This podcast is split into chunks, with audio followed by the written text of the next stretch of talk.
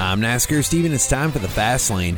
The Xfinity and Cup Series teams raced at the Paperclip Martinsville Speedway over the weekend to decide the final four in the playoffs. The Xfinity teams put on a wild one on Saturday with 15 cautions, three in Stage 1 with Justin Allgaier getting the win, three in Stage 2 with Sammy Smith claiming the win, and nine in a red flag during the final. It all came down to the final lap. RCR teammates Austin Hill and Sheldon Creed were battling up front when Creed got aggressive and spun Hill, but also slowed himself enough to let Justin Allgaier take advantage on the final lap to win his fourth of the season and 23rd of his career. Sheldon Creed, Sammy Smith, Riley Herbst, and Josh Berry finished top five in the race. The win for Allgaier locks him into the Xfinity Series Final Four along with Sam Mayer, John Hunter Nemechek, and Cole Custer. They'll roll into Phoenix with a chance at the Xfinity Series Championship. The Cup teams raced on Sunday. The warm weather conditions weren't normal, but I think it helped the racing. Just one caution in Stage 1 when Alex Bowman got into Harrison Burton and collected Austin Dillon and Corey LaJoie Denny Hamlin won the stage. Contact between Christopher Bell and Ryan Newman was the only yellow of stage two, and Ryan Blaney got the win. Martin Truex and Tyler Reddick were caught speeding on pit row, Then Truex's crew dropped the car off the jack during the final stage. Errors in the pits and traffic cost Reddick and Truex their chance at the cup. Joey Logano straight up booted Ty Gibbs and collected six other cars battling for third. Carson Hocevar gave Gibbs spin number two, and Michael McDowell spun, bringing the final caution with 176 laps to go.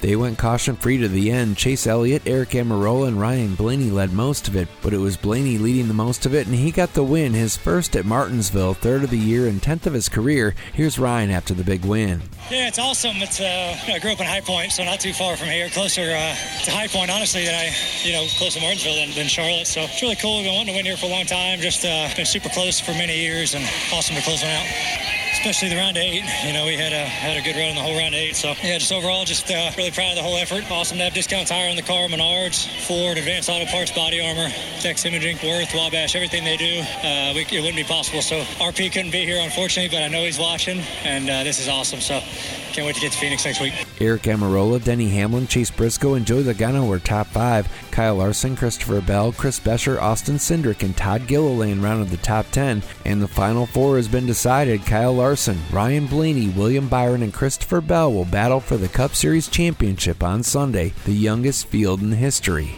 I'm NASCAR Steve. That's your Fast Lane for Monday, October 30th, brought to you by Meekhof Tire with 12 locations, including Gaylord, family owned and go to guys for everything automotive and the best prices on Michelin, BF Goodrich, and Uniroyal tires. And by Southside Auto, exit 310 Indian River, they have the best selection of Legend steel and aluminum trailers they've ever had, and a full line of accessories for whatever vehicle you drive.